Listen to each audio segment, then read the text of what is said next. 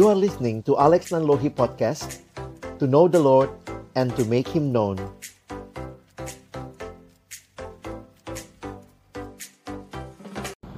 Pembacaan Injil pagi hari ini di dalam Injil Lukas delapan belas. Injil Lukas pasal yang ke delapan belas ayat yang ke sembilan sampai dengan ayat yang ke empat belas. Demikian firman Tuhan. Dan kepada beberapa orang yang menganggap dirinya benar dan memandang rendah semua orang lain, Yesus mengatakan perumpamaan ini. Ada dua orang pergi ke bait Allah untuk berdoa, yang seorang adalah Farisi dan yang lain pemungut cukai. Orang Farisi itu berdiri dan berdoa dalam hatinya begini, "Ya Allah, aku mengucap syukur kepadamu karena aku tidak seperti semua orang lain. Bukan perampok, bukan orang lalim, bukan pezina, dan bukan juga seperti pemungut cukai ini. Aku berpuasa dua kali seminggu. Aku memberikan sepersepuluh dari segala penghasilanku." Tetapi pemungut cukai itu berdiri jauh-jauh. Bahkan ia tidak berani menengadah ke langit, melainkan ia memukul diri dan berkata, "Ya Allah, kasihanilah aku orang berdosa ini. Aku berkata kepadamu, orang ini pulang ke rumahnya sebagai orang yang dibenarkan Allah, dan orang lain itu tidak. Sebab barang siapa meninggikan diri, ia akan direndahkan, dan barang siapa merendahkan diri, ia akan ditinggikan." Demikianlah firman Tuhan bagi kita. Berbahagialah setiap kita yang bersedia mendengarkan, menyimpan dalam hatinya, dan memberlakukan dalam hidup kesehariannya. Haleluya. Haleluya. Haleluya. Haleluya.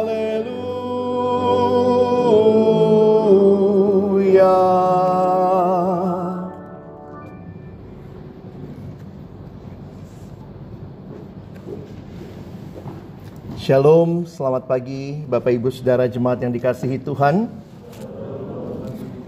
Bersyukur kepada Tuhan buat kesempatan ibadah yang Dia berikan minggu ke minggu. Biarlah ini bukan rutinitas belaka bagi kita, tetapi menjadi kesempatan berjumpa dengan Tuhan secara pribadi dan juga dengan umat Tuhan. Saudara, dalam perenungan firman Tuhan hari ini yang didasarkan di dalam Injil Lukas pasal yang ke delapan belas ayat sembilan sampai ayat empat belas yang sudah kita baca tadi, tema yang diberikan kepada kita masih dalam bulan keluarga ini adalah keluarga yang tetap percaya pada pertolongan Tuhan. Saudara yang dikasihi Tuhan, ada satu ungkapan dalam bahasa Inggris yang menarik, saudara. Ungkapannya begini, "What is the heart of the problem? The heart of the problem is the problem of the heart." Apa yang menjadi inti masalah? Inti masalah itu katanya saudara ada di dalam masalah hati. The heart of the problem is the problem of the heart. Betapa pentingnya menjaga hati yang suci, hati yang kudus. Karena itu tidak heran di dalam perjanjian lama diingatkan kepada kita di dalam Amsal pasal empat ayat dua puluh tiga. Jagalah hatimu dengan segala kewaspadaan, karena dari situlah terpancar kehidupan. Bapak Ibu Saudara yang dikasihi Tuhan, penting sekali bagi kita di dalam hidup ini memiliki motivasi hati yang benar di hadapan Tuhan. Dan pagi ini kita berhadapan dengan teks firman Tuhan yang menyatakan kepada kita tentang hal ini. Ini adalah sebuah perumpamaan yang Yesus sampaikan. Kalau Bapak Ibu Saudara melihat pengajaran Yesus, sepertiga pengajarannya dalam bentuk perumpamaan. Perumpamaan itu punya keistimewaan karena mengajarkan sesuatu hal, tetapi dengan memberikan cerita atau contoh sehingga lebih mudah diingat. Karena itulah kalau Bapak Ibu perhatikan, sebenarnya dengan sangat sederhana, perumpamaan yang kita baca tadi bahkan sudah dikasih tahu oleh penulis Injil Lukas apa tujuannya. Mari lihat sebentar di ayat sembilan. Kalau Bapak Ibu di Alkitab bisa lihat, dikatakan, dan kepada beberapa orang yang menganggap dirinya benar dan memandang rendah semua orang lain, Yesus mengatakan perumpamaan ini. Jadi apa tujuan perumpamaan ini? Ya ini, saudara, ya. Kepada orang-orang yang menganggap dirinya benar, Yesus menceritakan perumpamaan ini. Bapak Ibu lihat lagi, di atasnya ada perikop di dalam Lukas tujuh belas, uh, Lukas delapan belas ayat satu misalnya. Bapak Ibu bisa lihat, Yesus mengatakan suatu perumpamaan kepada mereka untuk menegaskan bahwa mereka harus selalu berdoa dengan tidak jemu-jemu. Lalu dia menceritakan perumpamaan. Nah, begitulah natur dari perumpamaan. Kalau Bapak Ibu memperhatikannya, kita bisa dengan jelas melihat tujuannya, sehingga cerita yang diberikan atau gambaran yang disampaikan akan menolong kita mengingat akan hal itu. Dan itulah yang kita lihat hari ini. Yesus adalah ahli dalam bercerita. Cerita-cerita yang dia sampaikan mudah diingat, saudara. Dan ini menjadi hal yang menarik ya. Buat kami para pengkhotbah juga bingung. Nanti pulang Bapak Ibu ingat yang mana. Ya.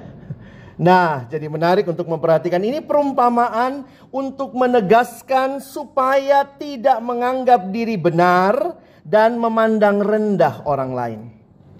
Maka Yesus menceritakan sebuah perumpamaan dengan dua tokoh utama, saudara. Dua tokoh ini punya kesamaan, tetapi juga punya perbedaan. Kesamaannya apa? Perhatikan di dalam ayat yang kesepuluh. Ada dua orang pergi ke bait Allah untuk berdoa. Jadi dua-duanya pergi ke bait Allah untuk berdoa. Tetapi kalau saudara memperhatikan, ini adalah dua macam orang yang sangat berbeda secara profesi dan juga secara apa yang dianggap oleh masyarakat. Kalau Bapak Ibu lihat, yang pertama adalah orang Farisi. Farisi adalah sebuah kelompok dalam keagamaan Yahudi, orang-orang yang begitu taat melakukan perintah-perintah Allah, hukum Taurat, dan melakukannya dengan sangat detail, terperinci, saudara. Itu kelompok Farisi. Mereka hidup mengikuti hukum-hukum Musa, dan kemudian mereka adalah orang-orang yang biasanya juga mengajar di sinagog-sinagog yang ada pada masa itu. Jadi secara umum ini kaum rohani, saudara ya. Rohaniwan lah, kira-kira seperti itu. Lalu yang kedua, kita berhadapan dengan pemungut cukai. Saudara, kalau belajar tentang pemungut cukai, kita perlu mengerti sedikit tentang apa yang menjadi konteks masyarakat waktu itu. Pada masa itu, saudara bisa memperhatikan bahwa yang menjadi pemimpin karena waktu itu orang Israel dijajah oleh Romawi. Maka Israel yang dijajah Romawi ini mengangkat orang-orang yang menjadi pemungut cukai.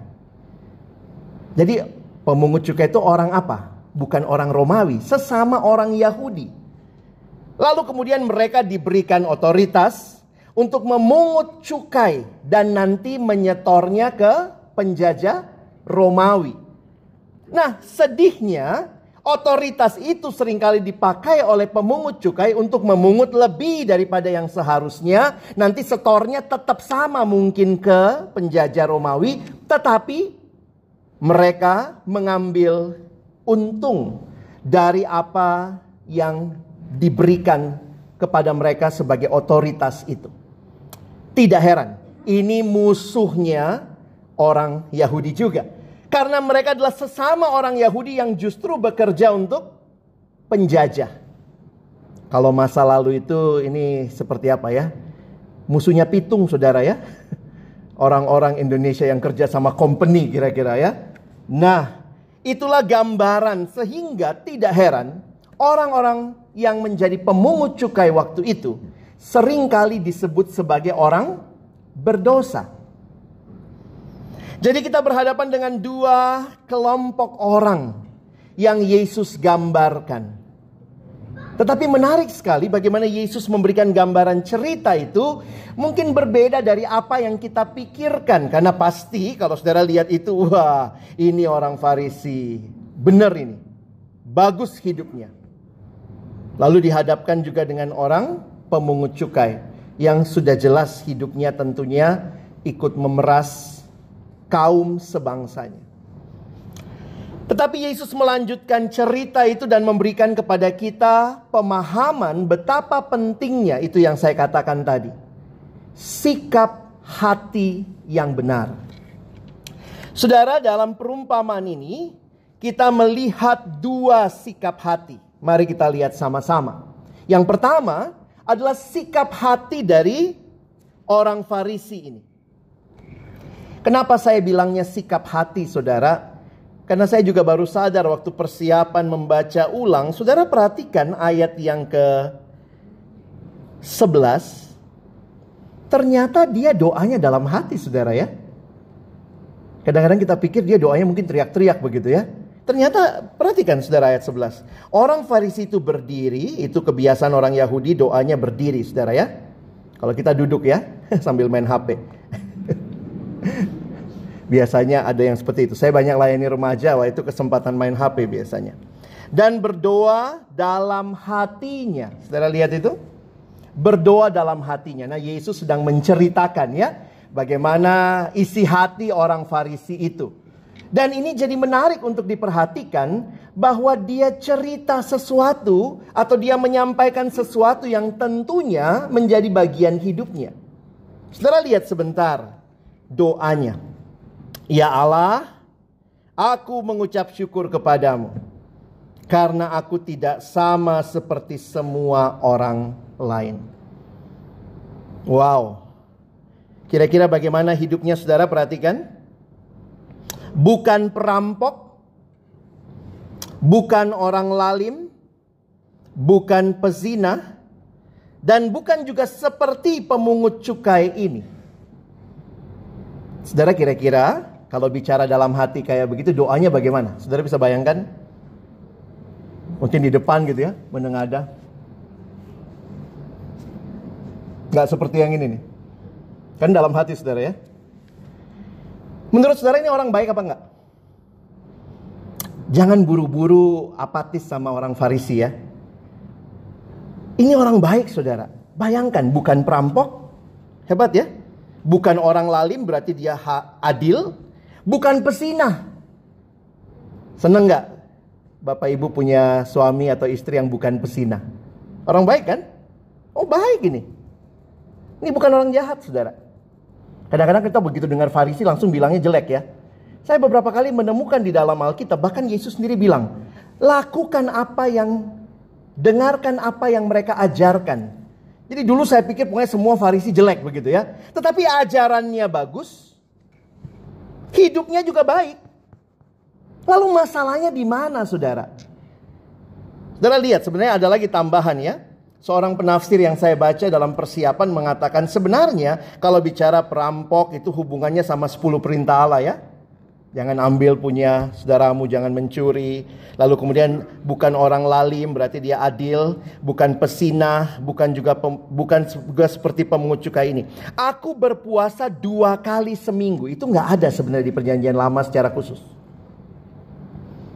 Mereka orang Yahudi punya puasa, tapi tidak sampai harus dibilang dua kali.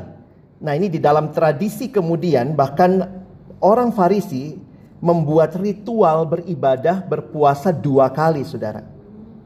Menarik ya. Lalu dikatakan,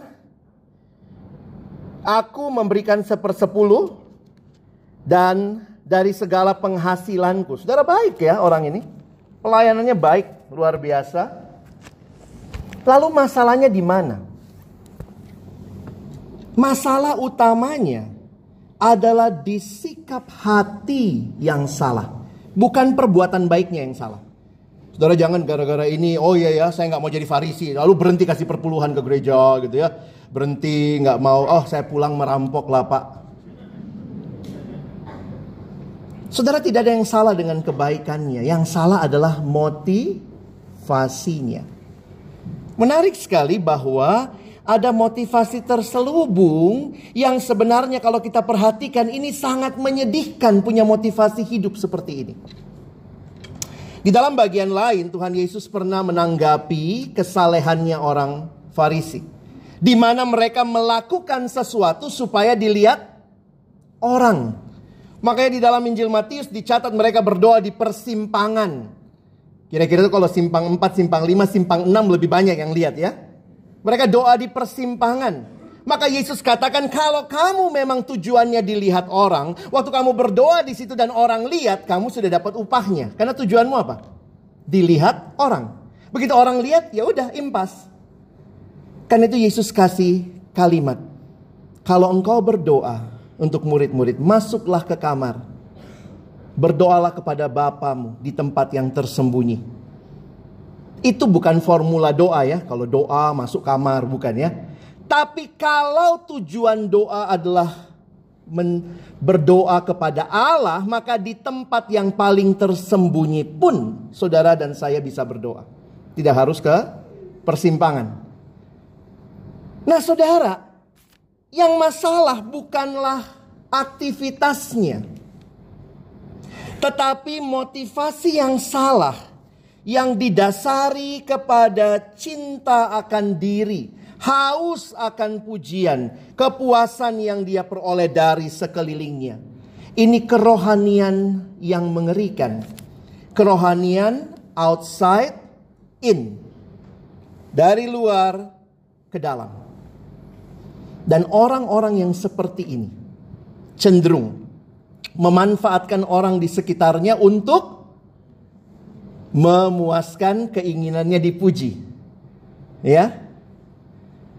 Nah, orang-orang seperti ini juga jangan pikir ada di luar sana. Ada di dalam hati setiap kita, sadar atau tidak.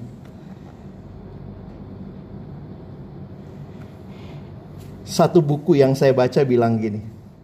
Kalau kita tidak dipuji oleh orang lain, siapa yang bakal muji kita? Diri kita sendiri. Kita itu memang haus pujian. Tapi di pelayanan bisa kelihatan tuh ya. Secara tidak langsung. Orangnya pelayanan bisa baik. Tapi kalau kalimat-kalimat yang menyertainya. Ada yang bilang gini. Wah kalau gak ada saya gak jalan semua ini. Wah puji diri. Haleluya. Oh saya. Ini saya. Oh saudara jangan pikir itu cuma orang Farisi ya. Banyak Farisi di hati kita ya. Termasuk kami hamba-hamba Tuhan juga bergumul saudara. Oleh kalau habis khotbah dibilang, wah makasih pak khotbahnya bagus. Oh, puji diri. Terima kasih. Kadang-kadang saya belajar. Awal-awal pelayanan saya harus belajar bagaimana menerima pujian. Itu harus dipelajari. Karena sikap hatinya yang penting. Saya ingat diajarkan, selalu ingat. Puji Tuhan. Terima kasih. Bagus pelayanannya. Puji Tuhan. Tuhan yang dipuji. Terima kasih. Itu pun kadang-kadang kita masih mau dipuji. Itulah realita. Manusia yang fokus kepada diri sehingga memanfaatkan orang di sekitarnya. Ada orang-orang yang senang setelah melakukan sesuatu. Ayo evaluasi, evaluasi. Ayo puji saya dalam hati begitu ya. Puji saya, puji saya. Ayo, dari evaluasi itu kan kita jadi mm.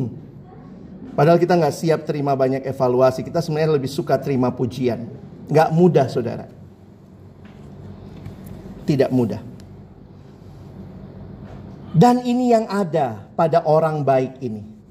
Orang baik tapi hatinya tidak terarah kepada Allah. Maka dia memba- menjadikan semua kebaikannya sebagai cara mendapatkan sesuatu untuk hati yang haus pujian.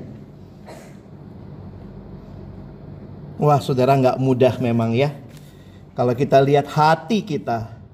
Jadi saya gak berani sejak mengerti hal ini ya. Jangan menghakimi orang lain ya. Saudara tidak bisa menilai ini kayaknya gak sungguh-sungguh, gak tulus. Saudara jangan. yang bisa saudara uji dan evaluasi adalah hatimu. Dari situlah kita akan melihat sebenarnya kita ini lebih mirip Farisi atau lebih mirip pemungut cukai. Saudara yang dikasihi Tuhan, inilah gambaran yang Yesus berikan. Memang jadi orang Kristen dia tuntutannya luar biasa ya. Bukan cuma hidup baik saudara, hatinya juga harus baik. Agama tertentu jelas mengatakan lakukan supaya dapat sesuatu.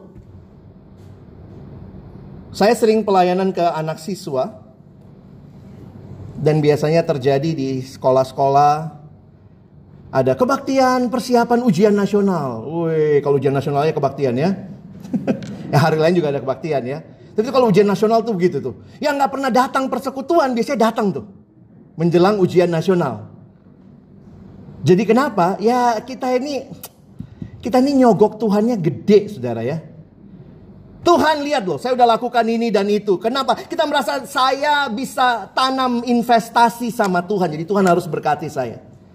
Kalau ada K P K sorgawi, ketangkep kita semua ini. Nggak murni ikut Tuhan. Jadi kita pakai Tuhan untuk apa yang kita mau. Bukan apa yang Tuhan mau. Seorang pengkhotbah abad delapan belas bernama Charles Spurgeon memberikan gambaran tentang hati yang mengikut Tuhan dengan perumpamaan cerita begitu, berikut ini ya. Dia bikin cerita judulnya, judul ceritanya menarik saudara ya. The King, the Horse, and the Carrot. Nanti kalau googling langsung ketemu itu ya. Charles Spurgeon, The King, the Horse, and the Carrot. Dia cerita tentang satu waktu di sebuah kerajaan ada raja yang adil memerintah dengan baik. Lalu kemudian ada seorang uh, anggota masyarakatnya, pen, penduduknya. Rakyatnya ini satu waktu dia petani. Dia panen saudara. Dia panen apa? Dia panen wortel. Dia petani wortel. Dia nanam wortel lalu kemudian dia dapatlah wortel yang terbesar dan terbaik. Wah. Dia datang sama raja. Besokannya dia datang sama raja. Dia bilang, ya raja, inilah wortelku yang terbesar dan terbaik. Saya persembahkan kepada raja. Ya raja dikasih wortel senang saudara ya. Oh, terima kasih, terima kasih.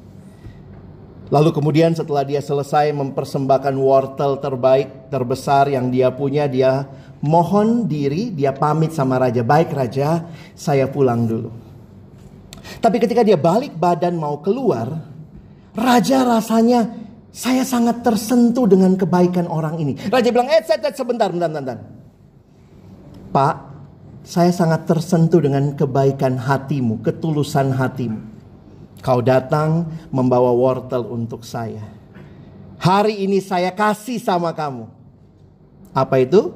Saya kasih sepertiga kebun istana. Silakan. Pakailah dengan baik untuk juga membagikan kepada orang-orang lain. Benar raja, dapat sepertiga kebun istana. Iya, itu punyamu sekarang. Wah, terima kasih raja, terima kasih. Orang ini pulang dan sukacita sekali karena dia dapat sepertiga kebun istana. Waktu dia keluar istana, dia ketemu temannya. Terus temannya bilang, oh gembira amat, habis ngapain? Saya habis ketemu raja. Iya tapi kok gembira sekali? Iya tadi saya datang bawa wortel. Lah terus kenapa gembira? Iya terus raja kasih sama saya sepertiga kebun istana. Wah pantas kamu gembira sekali. Akhirnya mereka berpisah dan dalam perjalanan pulang temannya ini mikir terus. Hebat banget ya. Dikasih sepertiga kebun istana. Wah, akhirnya saudara, orang ini mau coba juga. Dia bukan petani, dia peternak. Dia pulang, dia lihat semua kuda-kuda yang dia miliki. Lalu dia ambillah satu kuda yang terbesar dan terbaik. Lalu dia datang sama raja besok harinya. Dia datang, dia bilang sama raja. Ya raja, inilah kuda yang terbesar dan terbaik yang saya miliki. Raja terimalah. Yo raja dikasih kuda senang saudara ya. Terima kasih saya terima kudanya. Sesudah raja terima kudanya. Dia nunggu. Loh, raja bilang, sudah kasih kuda kan? Ya udah sih, tapi nunggu saudara.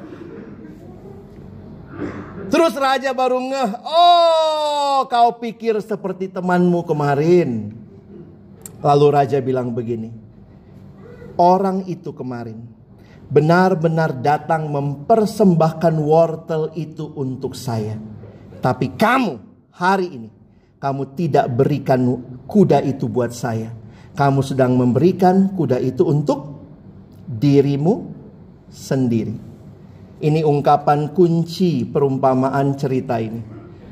The the farmer gave me the carrot yesterday, but today you are not giving me the horse. You are giving yourself a horse. Kenapa saudara ke gereja? Besok mau ujian ya? Kenapa saudara ke gereja? Besok mau teken kontrak, ada ini baru. Kenapa saudara ke gereja? Supaya sembuh. Siapa Tuhan buat kita? Pembantu. Tuhan, saya datang loh kemarin duduk paling depan. Saya datang loh Tuhan, gak terlambat. Saya datang loh Tuhan, besok berkati saya ya. Jadi sebenarnya kita gak tulus beri sama Tuhan. Karena sebenarnya kita sedang memberi kepada diri kita. Inilah masalah kita. Sikap hati yang selalu fokusnya aku, aku, aku, aku. Dan Yesus berkata, ya seperti itu gak ada bedanya. Orang yang sangat baik di luar, tapi hatinya seperti apa? Cek hati kita. Sementara orang yang kedua, ini totally gak benar saudara ya.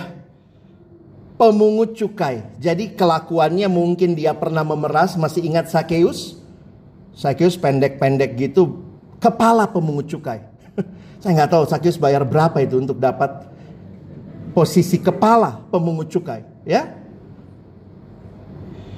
Dan saudara, ketika kita melihat ini sikap hati yang benar, saudara, sekali lagi bukan berarti kebaikan tidak harus dilakukan. Tetapi sikap hatinya seperti apa? Memang kita tidak tahu apa yang terjadi sesudah orang ini bertemu dan datang kepada Allah, yang bahkan dia nggak berani menengadah. Tetapi ada satu kata, kalau saudara nanti perhatikan di dalam bahasa aslinya, dalam doanya, ya Allah, kasihanilah. Itu menarik, dalam bahasa Inggris dipakai istilah have mercy. Dalam bahasa Yunani dipakai istilah hilasterion. Sebuah ungkapan yang berasal dari perjanjian lama, di mana itu menandakan penebusan, anugerah. Jadi terlihat bahwa orang yang pemungut cukai ini punya pertobatan saudara. Pertobatannya apa? Dia sedang melihat, Tuhan, saya sebenarnya tidak seperti ini seharusnya hidup selama ini.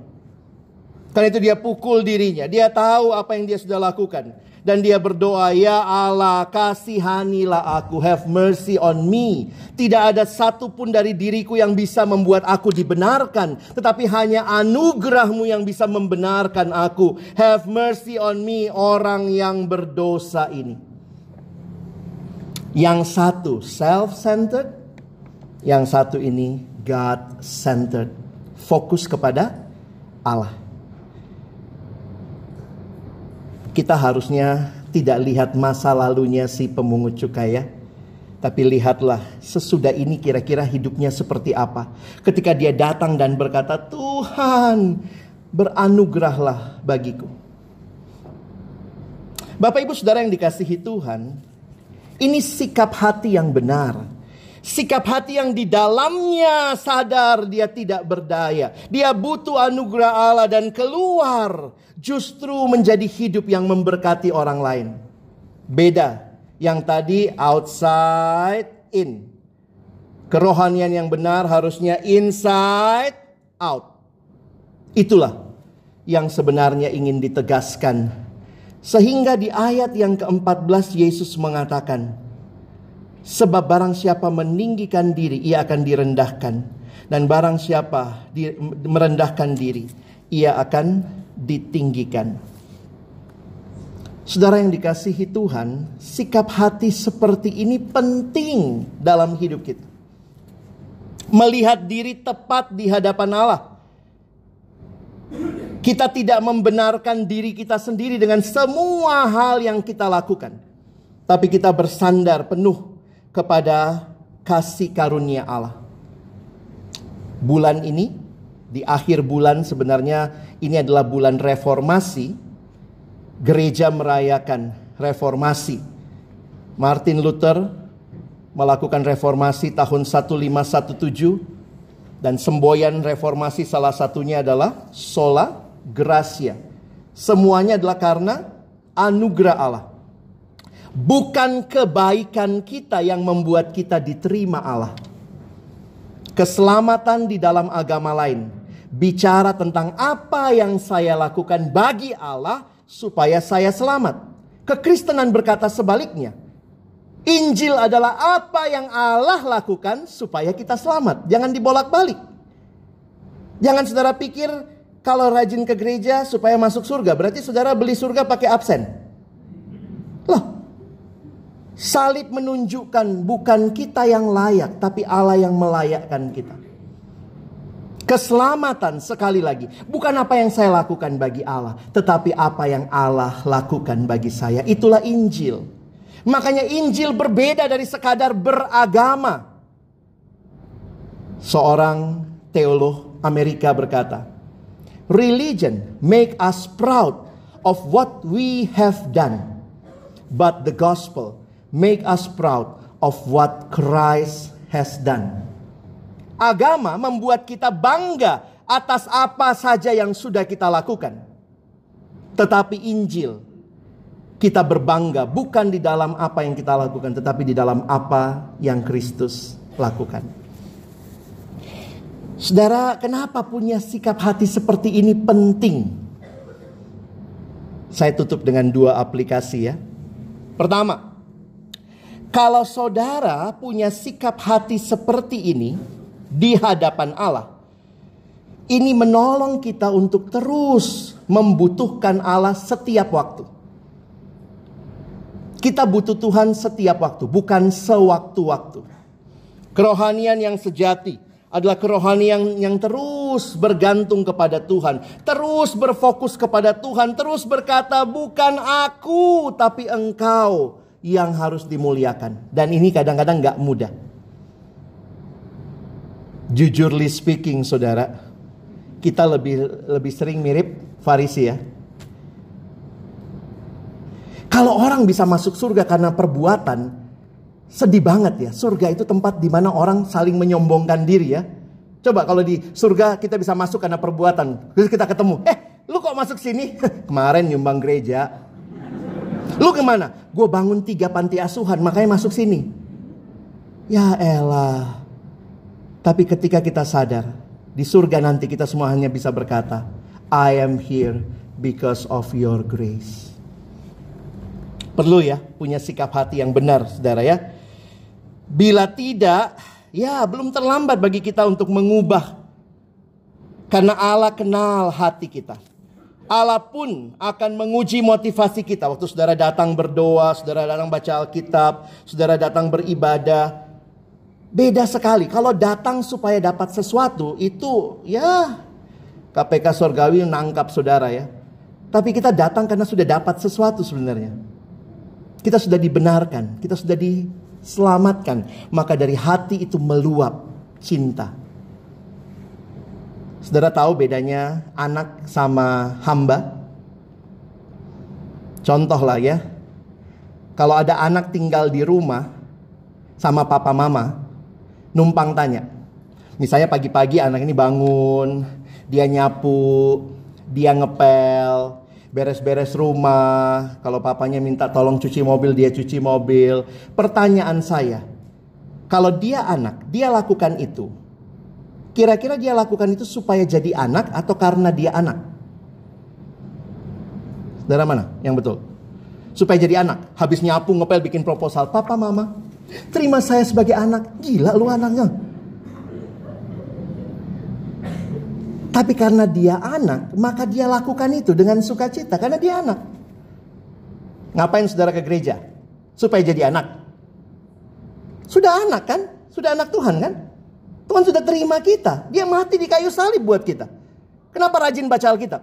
supaya masuk surga. Emangnya surga bisa dibeli pakai Alkitab? Surga dibeli, dibayar dengan darah Kristus. Dan dia terima kita jadi anak. Dan karena itu saya senang baca Alkitab. Jadi saya melakukan semua itu dengan hati yang benar. Hati yang bersuka cita, bukan hati yang berharap mendapat untung. Orang Kristen ke gereja tapi mentalitasnya perampok, saudara. Katanya bahasa Indonesia itu paling gampang menjelaskan kasih ya. Apa itu kasih? Kasih, ya kasih. Menarik ya? Dari semua bahasa di dunia, bahasa Indonesia itu paling gampang jelasin kasih. Apa itu kasih? Kasih, ya kasih. Love is giving, love is not taking. If love is taking, taking, taking, that is not love. That is rampoking, saudara. Kita ke gereja ngapain sih? Kita mengasihi Tuhan, bukan ngerampok Tuhan. Bukan ngancem Tuhan. Saya udah datang loh kemarin. Kualat loh kalau gak berkati saya besok. Ganti cara pikir kita. Kita sudah nikmati semua di dalam Tuhan. Kita bawa pujian, syukur kita. Hari Minggu itu bukan hari yang kita bawa karena besok mau sesuatu.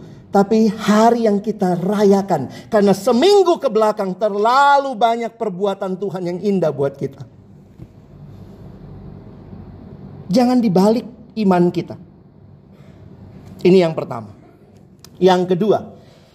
Saudara menarik, saya cari mikir-mikir gitu ya.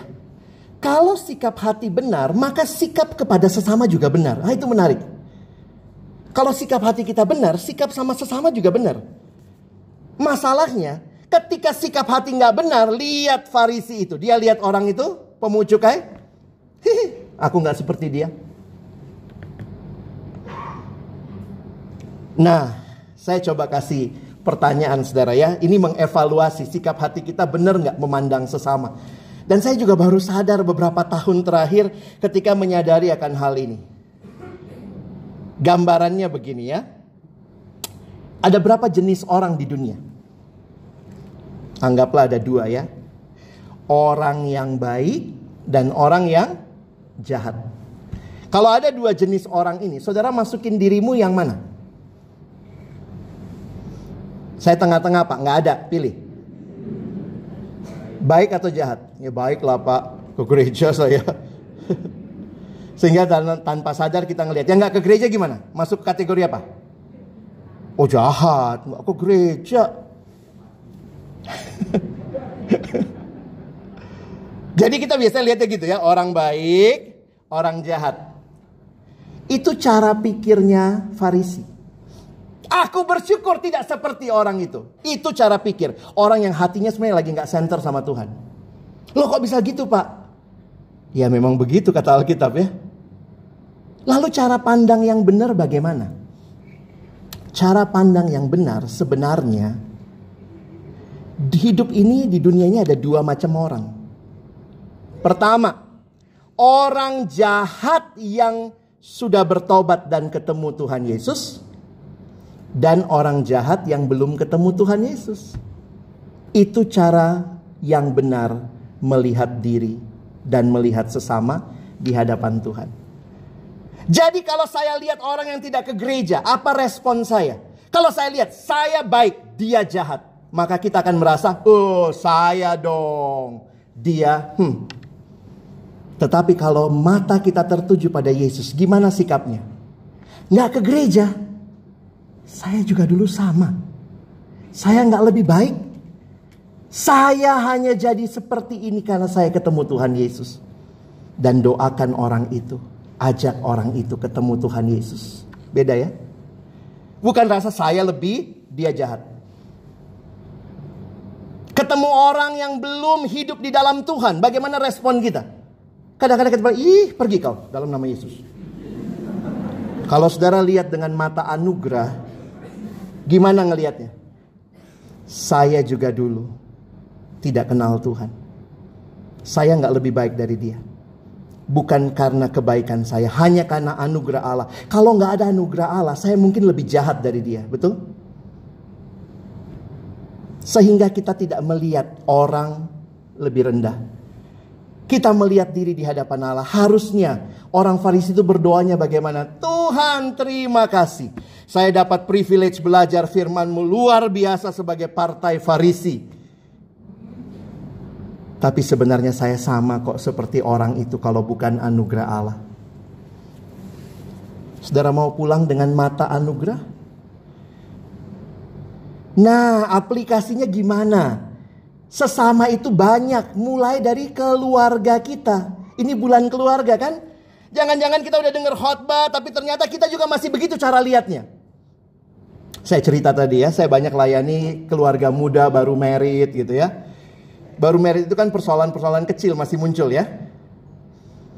Yang satu pencet odol dari tengah, yang satu dari bawah, lalu kemudian secara tidak langsung, ini maaf ya, secara tidak langsung yang satu mulai merasa, kayaknya keluarga gue lebih bagus deh dari keluarga dia. Saya ini dididik lebih baik dari cara keluarganya didik dia. Hmm, kalau saya pencetnya dari belakang dong, dia dari tengah, pantas hidupnya gak efisien. Lihat mama mertua gue, lihat papa mertua gue. Hai, Bapak Ibu, jangan kemana-mana dulu, bereskan dulu cara pandang kita sama keluarga kita. Apakah keluargamu lebih baik dari keluarga pasanganmu? Yang sedihnya sampai lima puluh tahun menikah masih begitu. Emang keluarga lu jelek ya? satu dua tahun awal sih masih penyesuaian ya.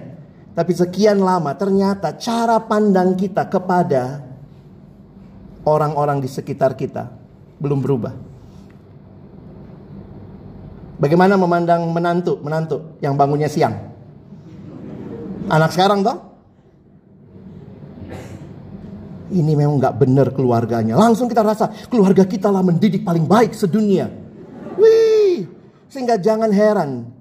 Masalah-masalah utama itu bukan di luar sana, tapi cara pandang kita. Aku bersyukur lahir di keluarga ini. Bukan kayak keluarga pencet odol dari tengah. Saudara mau bereskan keluarga? Minta Tuhan ada di pusat hidup kita. Dari situlah mengalir kasih. Sehingga ketika belum ada perubahan, kita terus berdoa, kita berharap kepada Tuhan. Mungkin cara kita lebih baik, tetapi kita pun sadar kita tidak menjadi lebih rohani dengan kebaikan itu. Jangan merasa karena kami pencetnya dari belakang, maka kami adalah keluarga yang lebih rohani di dalam Tuhan. Nanti di surga kami paling depan, dia paling belakang. Oh, paling gak di tengah. Karena kan saya paling belakang, dan paling belakang akan jadi paling depan nanti kan, seperti kata Alkitab. Ya elah. Bapak Ibu masih mandang rendah suku lain? Ah, emang Ambon. Ah, Batak mah begitu pasti. Ah, Cina mah pelit. Oh, suku saya lebih baik dong. Saya sebut semua yang ada hubungannya sama saya ya.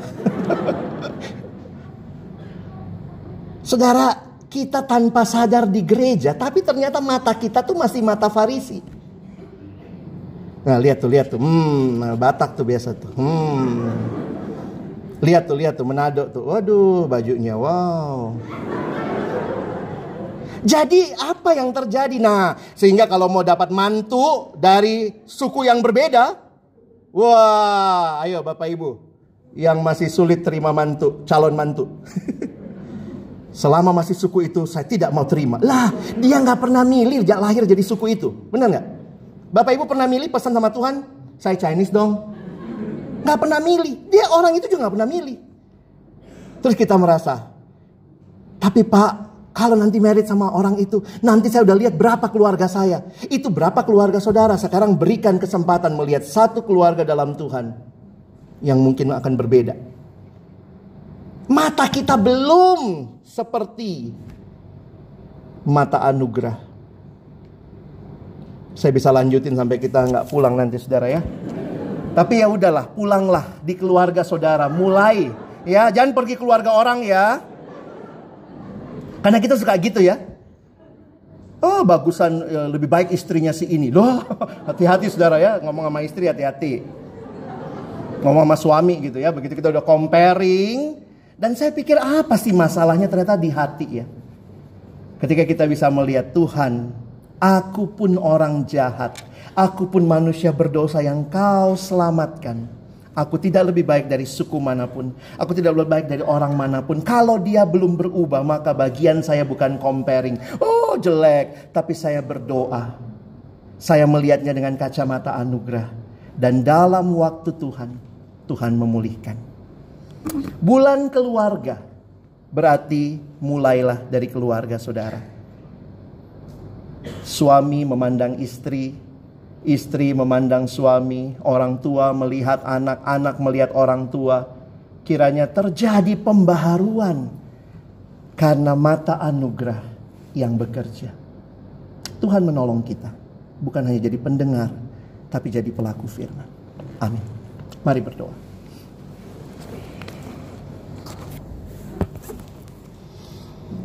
Terima kasih buat firman-Mu ya Tuhan. Tolong kami di dalam hidup ini mengalami anugerah itu, sehingga kami pun juga dengan mata anugerah boleh melihat sekeliling kami. Kami tidak lebih baik, kami tidak lebih benar. Hanya anugerah Tuhan yang boleh membawa kami sampai sejauh ini. Baharui keluarga kami, cara kami memandang satu sama lain di dalam keluarga. Biarlah menandakan, menyatakan kasih karunia Tuhan yang adalah segala-galanya. Kami bersyukur, dalam nama Yesus kami berdoa. Amin.